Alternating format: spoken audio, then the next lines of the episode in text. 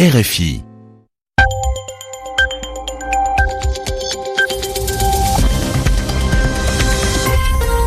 Il est 21h à Paris, 20h en temps universel. Pauline Blaise.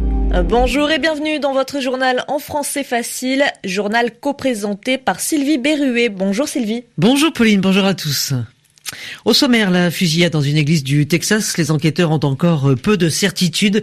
On fait le point avec notre envoyé spécial dans quelques secondes. Donald Trump en visite en Corée du Sud. Il assure que beaucoup de progrès ont été faits dans le dossier nord-coréen. Vous l'entendrez.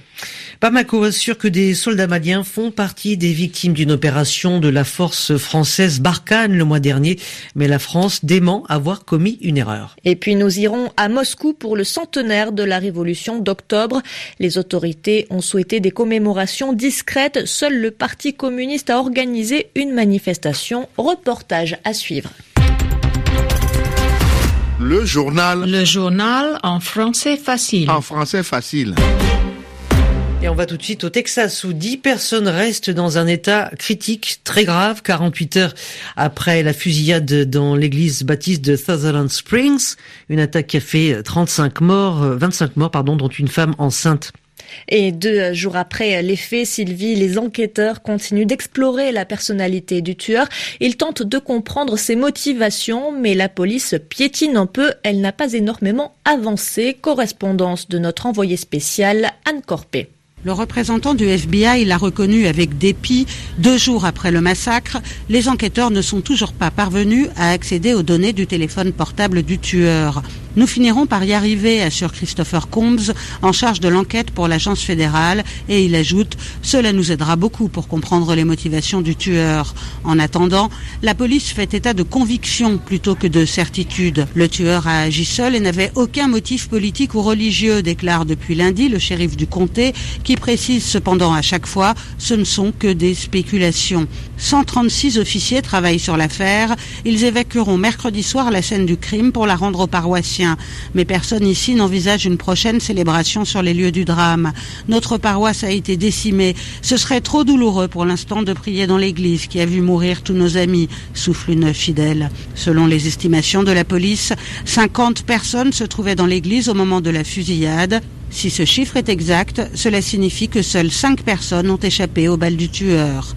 Anne Corpet, Sutherland Springs, au Texas, RFI. Et on reste aux États-Unis, Pauline, où plusieurs élections locales sont organisées aujourd'hui. Les habitants de New York élisent leur maire. Le maire actuel, Bill de Blasio, est le favori. Il a de grandes chances de gagner. Mais le scrutin, le vote qui attire le plus l'attention, c'est celui du gouverneur de la Virginie. Il s'agit d'un test pour le parti républicain, son candidat ayant imité la stratégie de Donald Trump. Donald Trump qui lui est en déplacement, en voyage à l'étranger. Il était en Corée du Sud pour euh, la deuxième étape de sa tournée asiatique. Une visite sensible, délicate, hein, Pauline. Oui, Sylvie Carrel intervient dans un contexte de crise avec la Corée du Nord.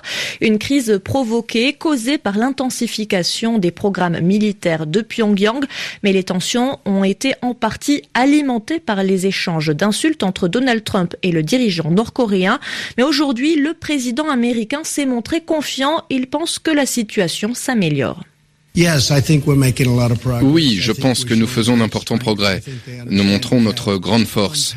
Je pense que les Nord-Coréens comprennent que notre force est sans équivalent. Nous avons envoyé dans la région trois des plus grands porte-avions au monde. Ils sont maintenant en position. Nous avons un sous-marin nucléaire, lui aussi en position.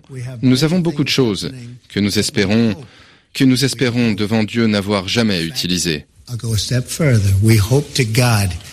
Ceci étant dit, je crois vraiment que ce serait raisonnable pour la Corée du Nord de venir à la table des négociations et de parvenir à un accord. Donald Trump a aussi indiqué que la Corée du Sud allait acheter des armements aux États-Unis pour plusieurs milliards de dollars. Le journal en français facile.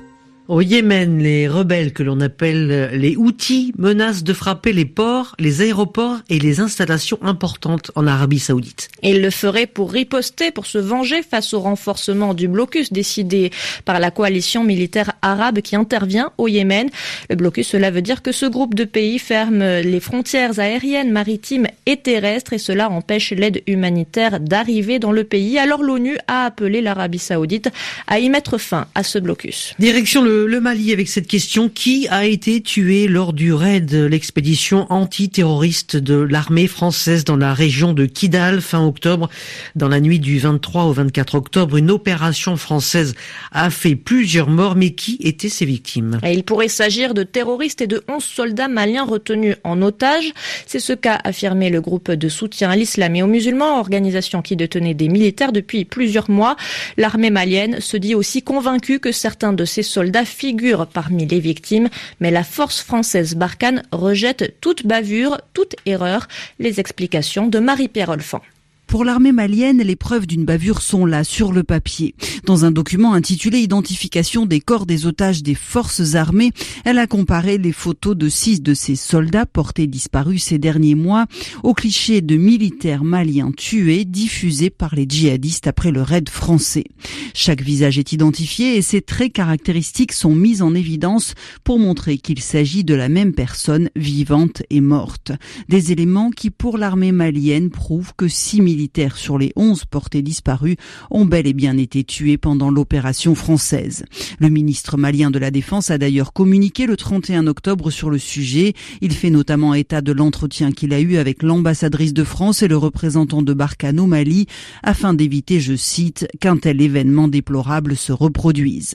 Mais côté français, on dément toujours catégoriquement une méprise. Pour Barkhane, il n'y a aucun doute sur la nature de la cible. C'est bien un campement terroriste, un camp d'entraînement qui a été touché. Le reste, pour Barkhane, n'est que manipulation. Marie-Pierre Olfan. L'ancien président de la Catalogne, l'indépendantiste Carles Puigdemont, demande à l'Union européenne de ne pas soutenir Madrid dans sa gestion de la crise. Carles Puigdemont a qualifié de coup d'État la mise sous tutelle de la Catalogne par Madrid. Cette mise sous tutelle permet au gouvernement espagnol de prendre des décisions dans des domaines qui étaient contrôlés jusqu'ici par les autorités locales. Trois adolescents soupçonnés d'avoir euh, voulu commettre euh, des attentats en France ont été condamnés à de la prison ferme de six mois à un an et demi. Ces jeunes âgés de 14 et 15 ans ont été arrêtés l'année dernière. Ils étaient en contact avec Rachid Kassim, un homme qui faisait de la publicité pour le groupe État islamique. Allons en Russie à présent pour le centième anniversaire de la révolution d'octobre hein, qui a été euh, célébré sans éclat, hein, sans grande festivité. Ah, il n'y a eu aucune commémoration officielle. Les autorités avaient seulement prévu des expositions et des colloques, c'est-à-dire des conférences. À Moscou, une manifestation a bien été organisée pour célébrer le centenaire, mais pas par le gouvernement. C'est le Parti communiste de Russie qui a appelé à un rassemblement pour commémorer la prise de pouvoir des bolcheviks et les partisans de Lénine. À Moscou, le reportage de Daniel Valo. Des chants révolutionnaires, des drapeaux rouges, mais aussi des portraits de Lénine et parfois de Staline. La manifestation s'élance de la place Pouchkine à la place de la Révolution, non loin du Kremlin. Je suis venu parce que le centenaire de la Révolution d'octobre, c'est un événement grandiose. Moi, je suis devenu communiste à l'époque soviétique, et quand nous avons perdu le pouvoir, eh bien, j'ai continué malgré tout à militer, parce que le marxisme défend les intérêts des travailleurs, et c'est ça le plus important. Dans la foule, beaucoup de retraités et de nostalgiques de l'Union soviétique, mais aussi de jeunes étudiants venus célébrer une époque qu'ils n'ont jamais connue, mais qu'ils considèrent comme une référence, un modèle à suivre. La révolution socialiste est dans nos cœurs. Bien sûr, je regrette qu'on n'en fasse pas plus pour le centenaire d'octobre. Mais aujourd'hui, la bourgeoisie fait beaucoup d'efforts pour nous faire oublier la révolution. Les communistes russes se disent ulcérés par le manque d'intérêt manifesté par les autorités pour le centenaire de la Révolution. Et ils demandent que la journée du 7 novembre redevienne une journée de fête nationale, comme à l'époque soviétique. Daniel Valo, Moscou, RFI. Et retour en France où la justice a décidé que le tableau de Pissarro, appelé La Cueillette, devait être rendu aux descendants d'un collectionneur juif à qui il avait été volé lorsque le gouvernement de Vichy a collaboré avec le régime nazi. ce tableau a entre-temps été acheté légalement par des Américains. Ils vont faire appel. Il y aura donc un deuxième procès. C'est la fin de ce journal en français facile. Merci Sylvie Berruet. Merci à vous Pauline.